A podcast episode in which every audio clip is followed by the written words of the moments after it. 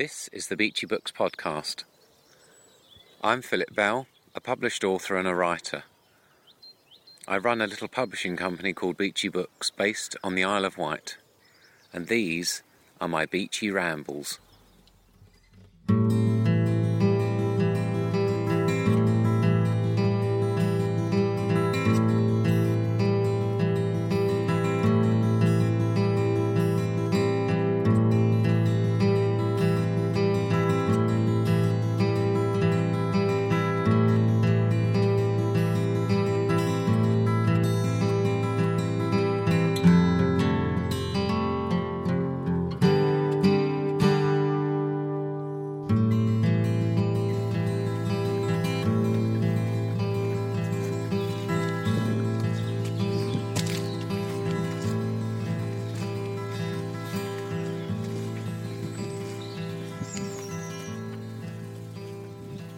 Morning.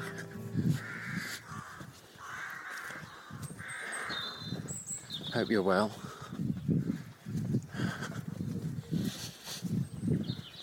You'd be probably unsurprised to hear it's another fine morning.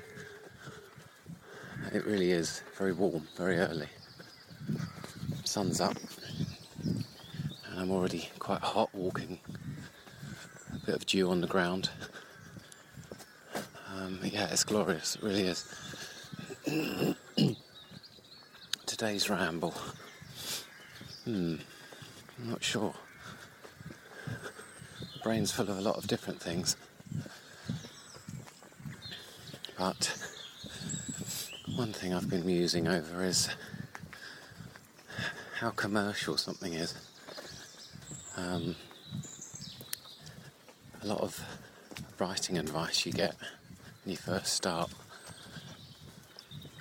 Books and coaching and things it all there's all this kind of disclaimer when it tells you things bits of advice. So things about plot and story it might say unless your story is um, a literary novel or experimental or and they always say something like unless you're a genius then basically stick to these you know, hard and fast rules. A lot of the time, the writing advice is is aimed at the mainstream, people writing genre books. So, I'm a science fiction writer, say, or I'm a fantasy writer, romance, horror, westerns.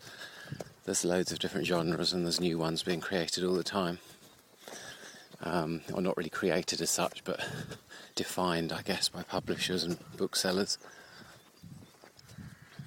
Um, you know, things like YA, a young adult, um, obviously children's books, picture books, um, and, and, the new ones coming out. Um, I can't remember, there was one. Is there another one that's a bit like young adult? It's like coming of age type novel. I can't remember what that category is called. So it's kind of, you know, 19 plus sort of young people stories. Um, oh, I'm sure they've got they've got a name. Um, yeah. Anyway, it's gone now. There you go. You can see this this podcast is very informative. Anyway, um, I just started to think about it because I I picked up a little book in a charity shop the other day called Revision by Michael Legat. And it was in fact in the revision section, as in revision books. So it was incorrectly put in there by someone who sorted out the charity shop stuff. Fair enough, it's just called revision. You think it might be put in uh, things like Letts, GCSE guides and things. But no, it's actually about editing, which I have done a little ramble on, and obviously we'll talk more on. It's fantastic. Michael Legat is a great writer. He he um, I don't know whether he still does, but he used to write a column in Writing magazine. Um, which you know is a magazine you tend to it, it's it's in the news agents. There's basically Writing Magazine and Writers Forum. They're the two mainstream writing magazines out there. In terms of if you're a beginner writer, they give you lots of advice, and to be fair, you know, intermediate and experienced writers can get something from it as well. I do feel like I've not outgrown it as such, but I feel like obviously with magazines they do tend to repeat the articles in various different forms, and the same old sort of advice gets chopped around. Um, and I have to be quite wary. At the beginning, when I started writing, I didn't read anything. I didn't go to any courses. I just wrote. Just I just wrote. I just feel like writing. I just wrote. It was a lovely time, and I almost wish I could return to that time. Not that stuff I was writing was particularly brilliant, but it was a lovely time to be writing because I I felt unencumbered by advice, by do's and don'ts, by rules. And I notice all that on Twitter and social media now you know, and I put out stuff every so often, uh, probably a bit more flippantly than other people, or it is a bit of sage advice, or maybe it's a twist on the standard advice you hear. So yeah, um, the, advice anyway. Yeah, his uh, Michael Legat's advice and, and books are great, and they are I, I do quite like to read writers' guides nowadays. Um, you know, when I started, I hadn't read anything, done courses, and then I went along to some courses every so often. And you know, you start to read creative writing books to help you out on various different problems, which I think is brilliant. And, you know, it's great to use the advice of others. Trouble is, then you do have all that in your head. You had the, yeah, you also have your own internal critic you know, judging your own work, and then you have that kind of do's and don'ts type advice. Um, which, uh, you know, some of it you've got to take with a pinch of salt, and you only find that out when you actually get on and write yourself and experience it for yourself. Just like any learning, actually learning by doing. Um, experiential, is it? is, is you know is the best way.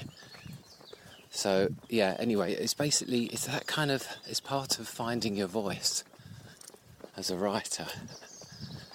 Um, comes through reading, writing, and just practicing. But it's funny how you can go back and read some of these writers' advice guides and you think, hmm, that doesn't actually apply to me now. You almost definitely know it doesn't. But if you're trying to get published in a particular genre or you know, you know, a particular style, you have got to really tick those boxes. And it comes down to cold, hard, eh, number crunching, box ticking um, exercise. Like passing an exam, you just need to get things right in order to pass it. Uh, there's no real room for manoeuvre. Obviously, you can bring in original things into your story and plots, but you have got to you know, if you want to have a standard genre story in crime or science fiction or whatever that you want to sort of be mass market, you do, you know, things like about you can't really have too many characters, you know, and your central protagonist has got to be a particular type. They've got to do a particular thing. People expect it. The audience expects that. Um, and really, it's all about the craft of creating compelling stories, which is one that every writer, if they're writing in fiction, say, or even non fiction actually, it's worth learning. And then as a writer, you hopefully bring your original twist to it. But I don't know, some of the advice, I just. It's uh, they very much warn you away from writing about your own experiences or using real facts. And I tend to do that a lot. I do use real things that happen and I elaborate. Um, an example is creating characters. I love that. It's an amazing process of coming up with a character and creating it. Oh, this is shit. This recording is crap.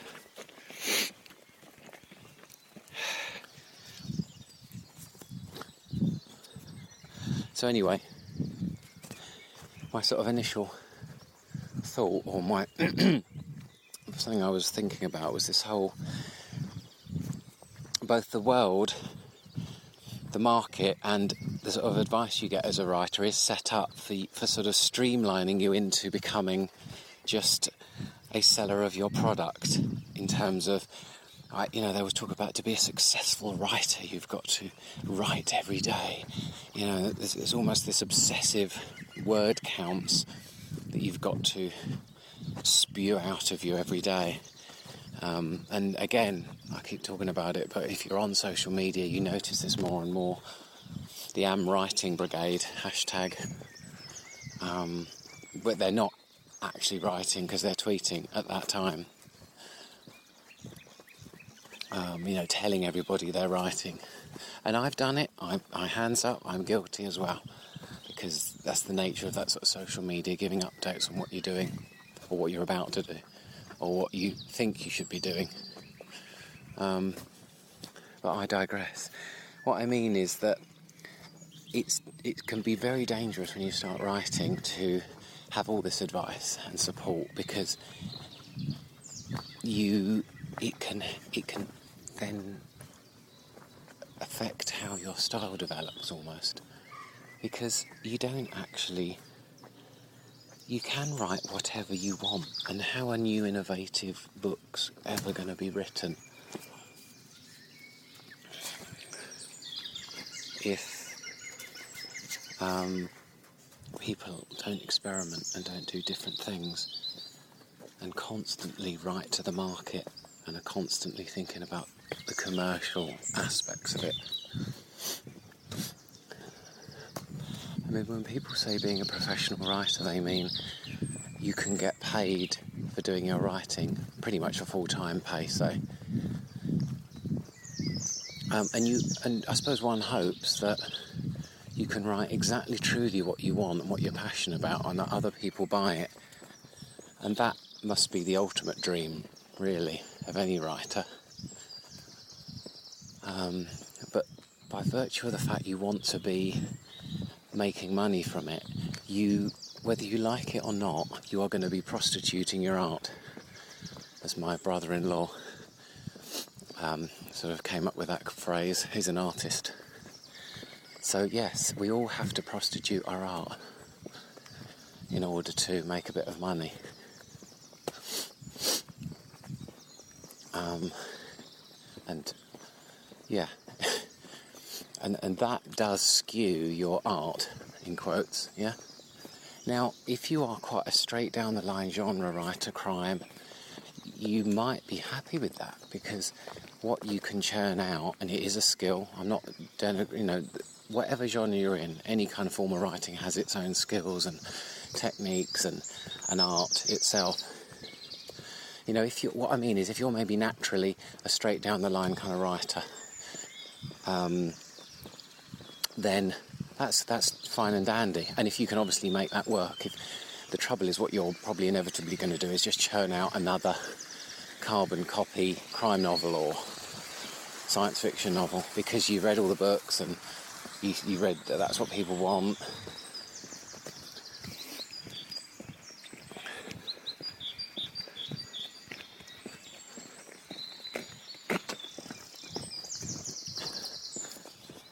But uh, it might not be the kind of writer you are. And in fact, if you are a tiny, I wouldn't say even a left field writer, just someone doing something you feel a bit different, you do feel a little bit alone sometimes when you read some of these books, depending on what books you read. Or there's a lovely one called On Dor- Dorothea Brande.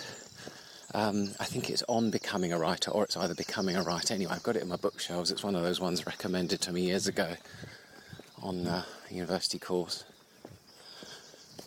writing course, and it's fab. Or there's also another one called Writing Down the Bones, um, and and there's also I like the books more generally on writing, on a, on a writer's personal thoughts on the journey, rather than these kind of the ten rules of the perfect strip, um, the perfect story structure, or whatever.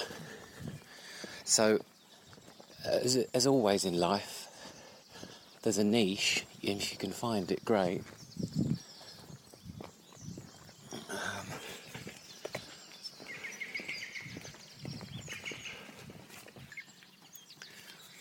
Sorry, I keep having to stop the recording because just this sort of obsession with jogging, people running past me, running with dogs or running without dogs, in very bright clothing, sweating, not you know, pretending that they're enjoying themselves, but they're not. And I'm just mooching along without a dog, talking to myself. Uh, who's the weird one? So, anyway, this is a very long ramble, just really getting to the point that you okay a classic piece of writing advice is sort of don't yeah write what you know. But that's always misinterpreted and it depends on your interpretation of it. And i would i would say i actually do write what i know but then you get other conflicting advice about saying absolutely fictionalize it all you know when you first start writing you'll write a lot of biographical stuff or you might do See, I'm almost telling you what you'll be writing. You'll be writing completely different stuff from me. But a lot of stuff about your past might come out, and you can use that in your fiction if you write fiction. Um, but I actually love all that real stuff. Maybe just a twist on reality, and perhaps that's kind of the writer I'm going to be, or am. Because I often find I do fictionalise stuff, I do make up stuff, but it really has a real basis, especially with characters on my children or people I know. So it's um yeah it's I, I, just got this kind of plots and ideas developing but a lot of it's all based on my life now and i'm wondering whether it's a good idea to write it because the trouble with writing about real stuff is it's hard to change anyway ponder that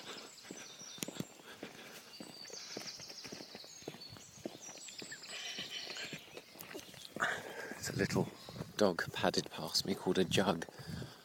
I think a cross between a pug and a Jack Russell. It looked bizarre. Mm. Oh, I don't know. Write what floats your boat, really. But it's, it's very hard to, coming back to my thread of being commercial or, or that pressure of being commercial, making some money out of it, really does alter what you what you do. But you could say to yourself, you know what, I'm just going to write exactly what I like, poetry, whatever, and do a proper job because it's a darn sight easier. And I've I pretty much always have had in quotes proper jobs alongside my other writing stuff, and I have made money through writing. Um, but it's, it's, it's a tough old game, and it probably shouldn't be anything other really. Because why? Why should you deserve to earn loads of money, pretty much indulging yourself? Um, so, and it, it's it's hard because obviously the media present all the authors they ever talk about are the ones doing really well commercially. That is, um, or critically. Even some of the, you know, you'd be surprised at how little books are sold with literary novels. Um, you know, and that's why they do these after dinner speeches and and book tours and you know well they do other things teach. And loads of writers teach. And what am i doing? I'm teaching. I teach. I teach people how to um, create their own books self-publish through my experiences. And I love it. It's really great.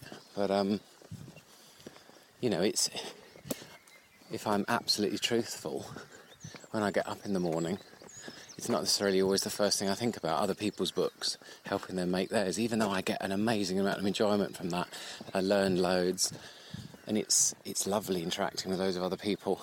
It's like sort of group projects are brilliant.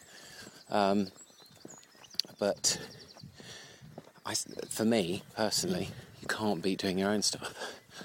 But it's totally indulging, and that's been my battle through ages, trying to sort of battle between the commercial side of writing and the what you truly want to write. Um, I mean, just so my children's books, Jack and Boo books, I did truly write what I wanted to write without any real regard to whether I'd sell any. and it was wonderful. And maybe that's why they are a bit unique and different and not everyone's going to like them. And I've had great feedback, good sales. Um, but yeah, it's not everyone's going to be everyone's cup of tea. I, I think I've had some feedback that because of the visual look and you know the fact that they are lyrical, they might not have so much, uh, and because they are quite local in a way, they are UK. You know, you, you couldn't a publisher couldn't easily print them worldwide, even though they have sold in other countries, America and Australia and Europe. Um, but I didn't expect that. I only expected a local audience really for it, especially you know. So it is lovely when you do something out of absolute passion and love without any real regard to commerciality, and it does okay, it does well.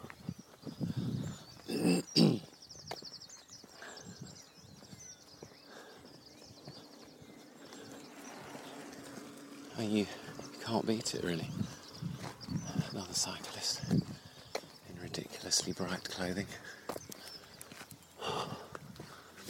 might just I might just go for walks in really bright, tight lycra. And uh, maybe, I'm really surprised that people haven't tried to. Well, they have commercialised walking. I mean, I saw, you know, a whole group walking by with these um, these walking sticks. These uh, are they called alpine walkers or Norwe- Norwegian walking sticks?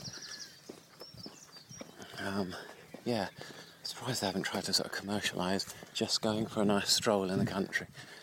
Uh, you know, with a walking hat you need and walking gloves and a walking walking shorts.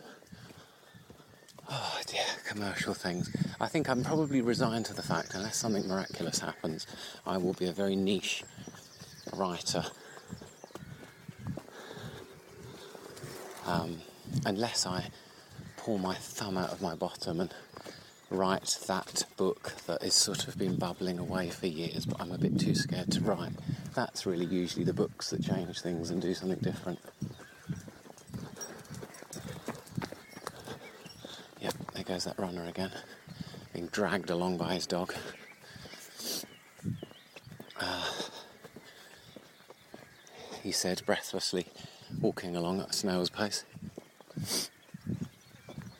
Um, yeah, um, they say you should write something absolutely purely from the heart, not caring what other people think, um, and get it all out there. Um, perhaps I will. Maybe that's. I don't know. I sort of I tend to come up with some of these ideas, and I I do get a little bit nervous of going through with it, or not really that I can't write it or do it justice and I often do. I do a lot of short stories, and I find I can get a lot of all that kind of stuff out in short stories. But I know, and it is heartbreaking to think that you think you're doing all this work, and you'll get a very small readership, as I've touched upon before, or you're very likely to, even you know with traditional publishing, um, or you won't even get through the gatekeepers. Not because it's no good or any good, it's because they'll go, I'm not going to make any money out of this, so forget it like short story collections. You're never going to get a short story published now unless it's maybe online or one of those mobile ones. But you'll you learn peanuts. Peanuts. Um, not the olden days. Like I'm into sort of the old sci-fi, the '60s. Um, you know, those are the days of in America and th- those analog magazine and science fiction um, magazines. Um, by the future. Is it the, the, the futurists? Um, Frederick Poyle. I think that's how you pronounce his name. You know, and uh, Isaac Asimov and such like. All of those sort of authors had had a market. They had magazines, very popular. God, you could even get you know stories into Playboy, which I think you still can get short stories into Playboy magazine. But it was a big thing. And yes, they did other things as well. They didn't just make all their money from that. They were teachers, literary agents, they just did day jobs. Some of them obviously went on to really go for it, like Isaac Asimov. And I'm not expecting everyone to be able to do that. Um, I think it's just that sort of that um, horrible feeling of oh, if I write this, is it commercial enough? Should I should I prostitute my art and change it a bit so that the masses will like it? Um, most of the books I seem tend to like are maybe either cult books or just a bit left field and different. You know, I tend to go for the more indie rather than the mainstream. Not because of fashion, I just purely enjoy those books more. But those kind of books are only successful in hindsight, in a way.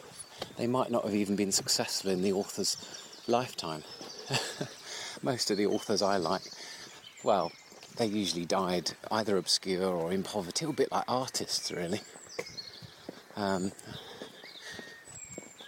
and you know, lots of the masses like their books now because they've had years and years to grow and become classics. So um, I'm, I'm certainly not expecting anything I ever write to become classic, but it, it's just it would be nice if there wasn't the commercial pressure at the same time as also having an audience. Because in a way, what is the point of writing just for yourself? Obviously, there is a lot of benefits for just writing for yourself, and I did. That's how I started. Know, I mean, and I still write a diary. But in a way, I've always got an audience in mind, which is my children, who will one day inherit that diary. Um, anyway, coming to the end of my walk now, and my train of thought. Um, yes, until the next ramble. Goodbye.